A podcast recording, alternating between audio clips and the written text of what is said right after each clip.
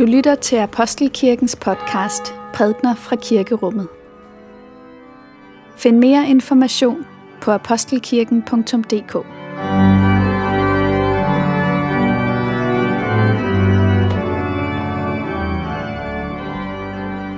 Godmorgen. Velmødt til gudstjeneste. Det er i dag anden søndag efter Hellig Tre Konger. Vi skal høre beretningen om Jesu samtale med den samaritanske kvinde ved Jakobs brønd. Derfor skal vi også indlede gudstjenesten med at synge alle mine kilder, for et af de store temaer i den tekst er netop den levende kilde. Men lad os nu først, mens vi forbereder os til gudstjenesten, lytte til bedeslagene. Lad os takke for Guds ord. For Guds ord i skriften, for Guds ord i blandt os, for Guds ord inde i os takker vi dig, Gud. Vi skal høre, hvad profeten Jeremias skriver. Vort hellige sted er en herlighedstrone, ophøjet fra første dag. Herren er Israels håb. En hver, der forlader dig, bliver til skamme. De, som fjerner sig fra dig, skrives i støvet, for de har forladt Herren, kilden med levende vand. Helbred mig, Herre, så jeg bliver helbredt. Frels mig, så jeg bliver frelst, for du er min lovsang. Det hellige evangelium skriver evangelisten Johannes. Jesus kom til en by i Samaria, der hed Sykar, i nærheden af det stykke jord, Jakob gav sin søn Josef. Der var Jakobs kilden. Træt af vandringen satte Jesus sig ved kilden. Det var ved den 6. time. En samaritansk kvinde kom for at hente vand. Jesus sagde til hende, giv mig noget at drikke. Hans disciple var nemlig gået ind til byen for at købe mad. Den samaritanske kvinde sagde til ham, hvordan kan du, en jøde, bede mig, en samaritansk kvinde, om noget at drikke? Jøder vil nemlig ikke have med samaritaner at gøre. Jesus svarede hende, hvis du kendte Guds gave og vidste, hvem det er, der siger til dig, giv mig noget at drikke, så ville du have bedt ham, og han ville have givet dig levende vand. Kvinden sagde til ham, Herre, du har ingen spand, og brønden er dyb. Hvor får du så levende vand fra? Du er vel ikke større end vor far Jakob, som gav os brønden, og selv drak af den, ligesom hans sønner og hans kvæg. Jesus svarede hende, en hver, som drikker af dette vand, skal tørste igen. Men den, der drikker af det vand, jeg vil give ham, skal aldrig i evighed tørste. Det vand, jeg vil give ham, skal i ham blive en kilde, som vælger med vand til evigt liv. Kvinden sagde til ham, Herre, giv mig det vand, så jeg ikke skal tørste og gå herud og hente vand. Han sagde til hende, gå hen og kald på din mand og kom herud. Kvinden svarede, jeg har ingen mand. Jesus sagde til hende, du har ret, når du siger, jeg har ingen mand, for du har haft fem mænd, og den du har nu er ikke din mand. Der sagde du noget sandt. Kvinden sagde til ham, Herre, jeg ser, at du er en profet. Vore fædre har tilbedt Gud på dette bjerg, men I siger, at stedet, hvor man skal tilbede ham, er i Jerusalem. Jesus sagde til hende, tro mig kvinde, der kommer en time, da det hverken er på dette bjerg eller i Jerusalem, I skal tilbede faderen. I tilbeder det, I ikke kender. Vi tilbeder det, vi kender, for frelsen kommer fra jøderne. Men der kommer en time, ja den er nu, da de sande tilbedere skal tilbede faderen i ånd og sandhed. For det er sådanne tilbedere, faderen vil have. Gud er ånd, og de, som tilbeder ham, skal tilbede i ånd og sandhed. Kvinden sagde til ham, jeg ved, at Messias skal komme, det vil sige Kristus. Når han kommer, vil han fortælle os alt. Jesus sagde til hende, det er mig, den, der taler til dig. Amen. Lad os bede. Må min munds ord og vores hjerters tanker være dig til behag, o Gud. Amen. Han har sagt mig alt, hvad jeg har gjort. Det er den sætning, jeg har sat som overskrift over dagens gudstjeneste, og som står for os på gudstjenestefolderen. Han har sagt mig, hvad jeg har gjort. Det er med de ord, den samaritanske kvinde sammenfatter indholdet af den samtale, hun har haft med Jesus. Vi har læst samtalens indhold, og da samtalen er til ende, så læser vi om, hvordan hun forlader brønden og går ind til landsbyen for at fortælle sine naboer, hvad hun har hørt. Og det gør hun altså med de her ord. Kom, for jeg har mødt en, der har fortalt mig alt, hvad jeg har gjort.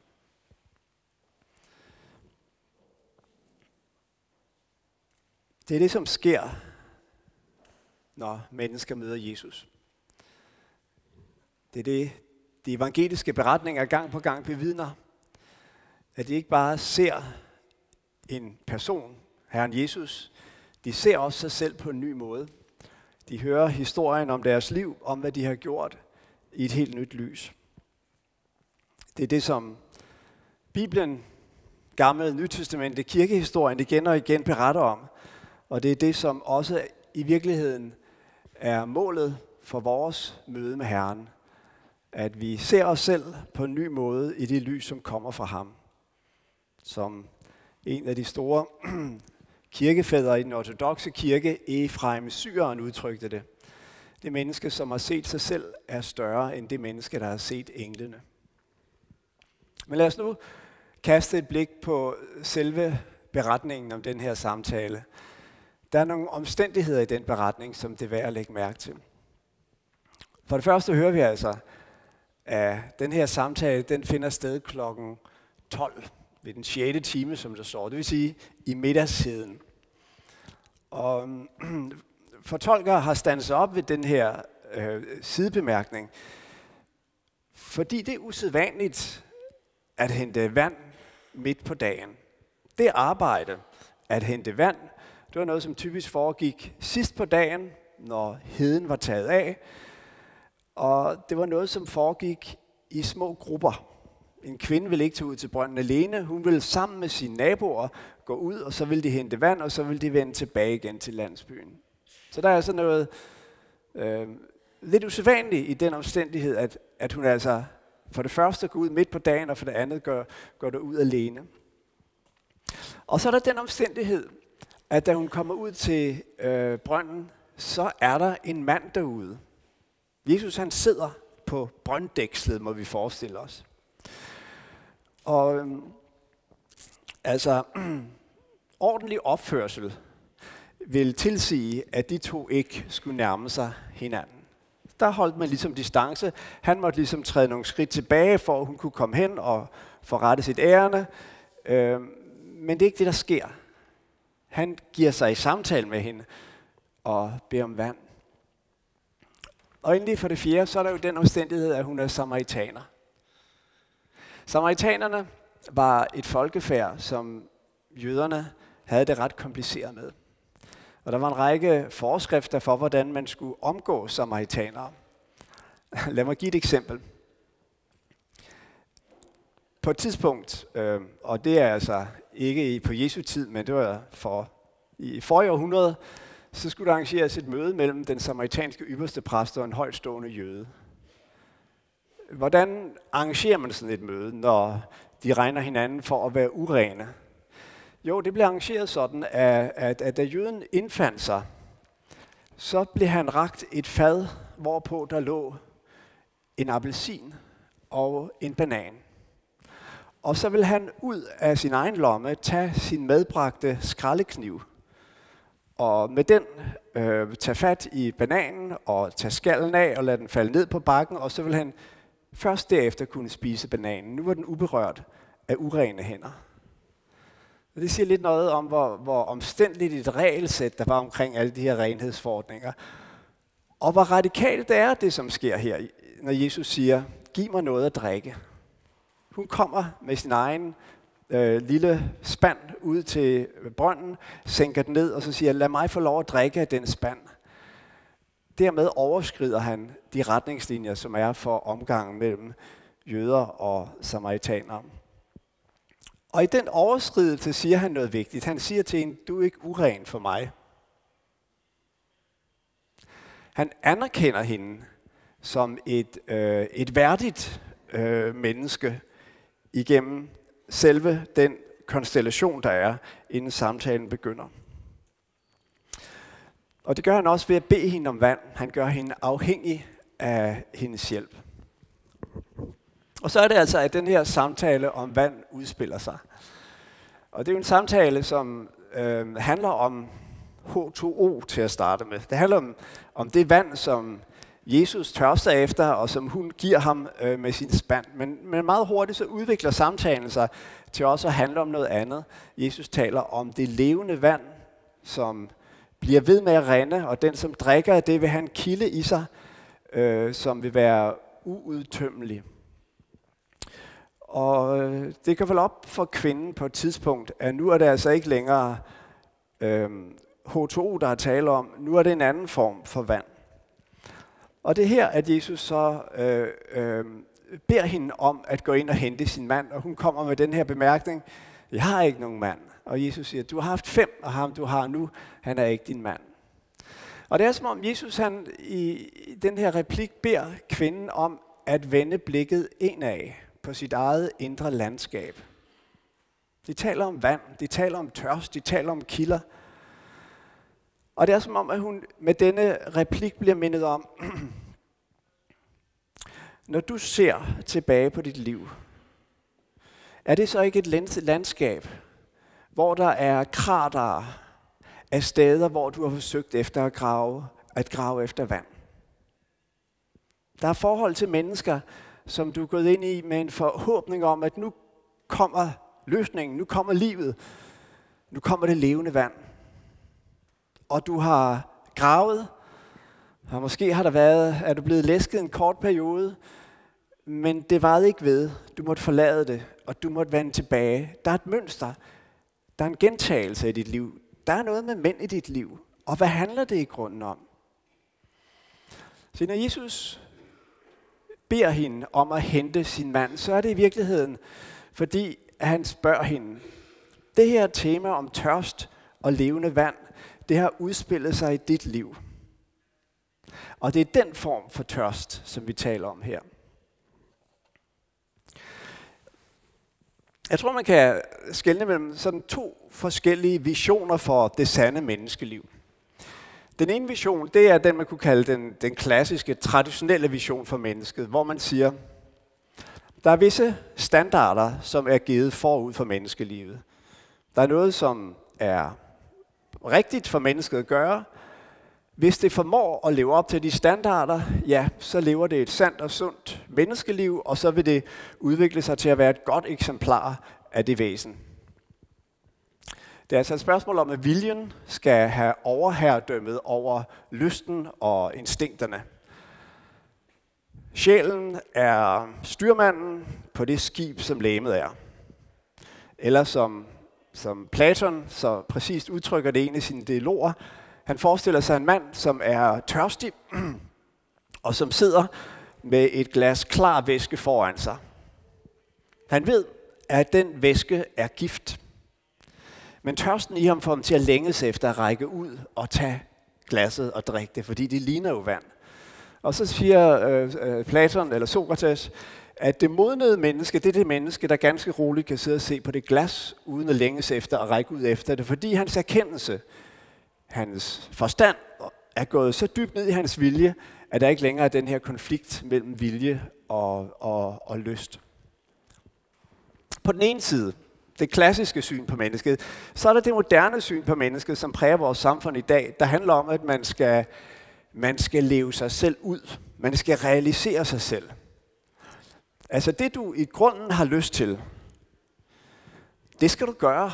Og selvfølgelig skal du vise øh, omsorg og, og hensyn til, din, øh, til dine omgivelser, så du ikke øh, ødelægger alt omkring dig. Men, øh, men dybest set, så er målet, det er at kunne sige, i did it my way. Jeg har levet mit menneskeliv, og jeg har forsøgt at, at leve det så meget til fulde, som øh, ud fra de forudsætninger, ud fra de dispositioner, de lyster, som jeg har haft, som jeg nu har kunnet, det blev mit liv. Her har vi to modsat rettede visioner for, hvad det vil sige at være et sandt menneske. Og det forekommer mig, at Jesus i dagens tekst viser os en tredje vej. For det han siger til den her kvinde, det er ikke, din usle lovovertræder? Hvor er din moralske ryggrad?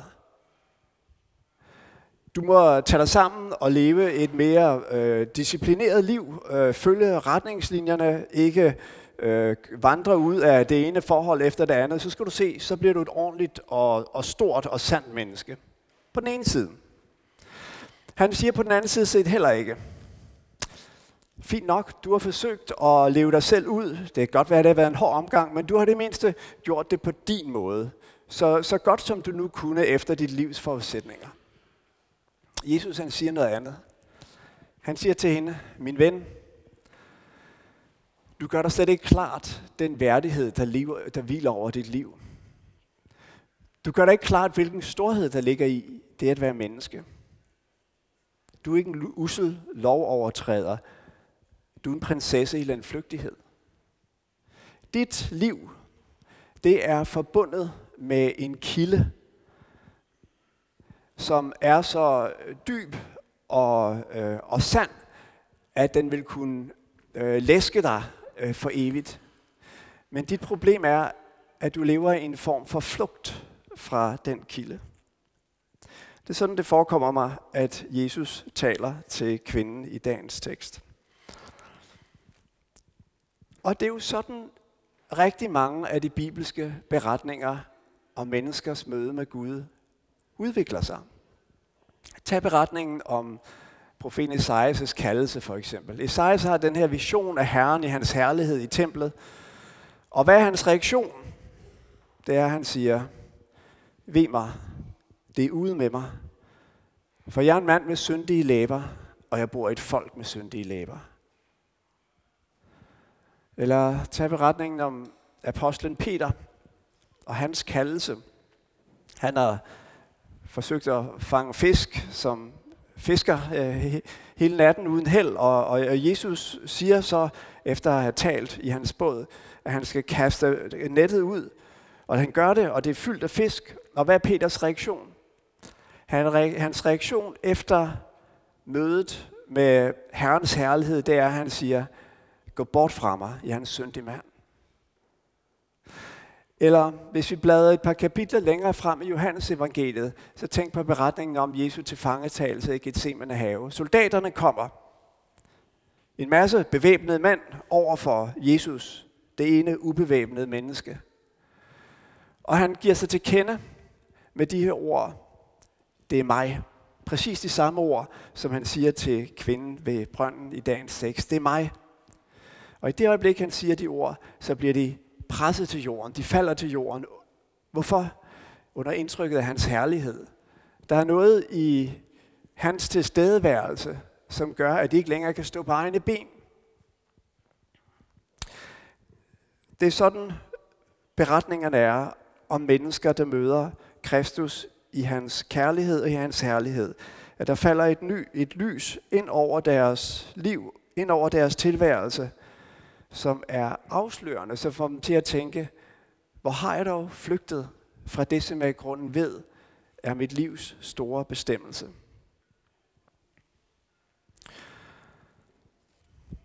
Så det er et spørgsmål, som vi hver for sig må stille hinanden i forlængelse af dagens tekst. Og det spørgsmål lyder sådan her. Har Jesus fortalt dig, hvad du har gjort? Har lyset fra ham, fra hans kærlighed, fået lov at gennemskinne din fortid på en sådan måde, at også nogle af de ting, som du måske helst vil glemme, er kommet frem af deres skjul. Ikke for at blive fordømt, men for at blive tilgivet. Det er den vej, som Jesus går med kvinden i dagens tekst, og det er den vej, han inviterer os til at gå. Vi har hver en historie om os selv. En historie om, hvad vi har gjort og udrettet. Om hvad andre mennesker har gjort imod os. Jesus har også en historie om os. Det er historien om et får, der blev væk, men blev fundet af sin hyrde. Om en mand, en ung mand, der vendte ryggen, ryggen til sit faderhus, fordi han blev lokket af verden, og kom ud på en lang vandring, inden han kom tilbage og blev budt velkommen. Og jeg tror ikke, det her først og fremmest handler om, at vi skal have en eller anden omvendelsesberetning i vores liv. Jeg for min del har ikke sådan en beretning. Det handler snarere om at have en daglig bevægelse, der hedder, at vi ved dagens ende eller midt i dagen standser op og spørger os selv, den frihed, som Kristus har købt til mig, lever jeg i den? Eller bliver jeg fanget i, i mønstre, hvor jeg forsøger at tilfredsstille min sjæl med ting, som i grunden ikke kan tilfredsstille den? Og på den måde søger tilbage til det, som er vores bestemmelse, vores kald som mennesker, at være Guds børn i verden. Der kommer en dag, når vores vandring her på jorden er forbi, hvor vi skal træde frem for Gud, og han vil fortælle sandheden om vores liv. Han vil sige os, hvad vi har gjort. Og vores opgave her i livet, det er blandt andet at forberede os på den dag. At bede ham fortælle os, hvad det er, vi har gjort. Sige det til os på en måde, så vi med klarhed erkender det. Og vel at mærke erkender det ikke ligesom en slags dommens og lovens tale ind over vores liv, der fortæller os, at vi ikke er gode nok, men tværtimod i lyset af den kærlighed og den tilgivelse, som kommer til os i Kristus Jesus. At vi er Guds børn, vi er prinser og prinsesser i landflygtighed, og vi kaldes tilbage til kongehuset. Og jeg tror i virkeligheden, at det er det vidnesbyrd, som vores verden i dag har brug for. Ikke et vidnesbyrd, der i første omgang fortæller, hvem Jesus er i sådan dogmatiske termer, men det er vidnesbyrd, der fortæller, han har fortalt mig, hvad, vi, hvad jeg har gjort. Det er i mødet med ham og hans ord, at det er gået op for mig, hvad det er for et kald, der ligger i det at være menneske. Hvad det er for en storhed, og hvordan vi så ofte kommer til at svigte den storhed i den måde, vi lever med hinanden på. På den måde sættes vi fri til at leve vores menneskeliv i tillid til Gud og til hinanden. Lov og tak og evig ære være dig, vor Gud, Fader, Søn og Helligånd. Du som var og er og bliver en sand treenig Gud, højlovet fra første begyndelse, nu og i al evighed. Amen.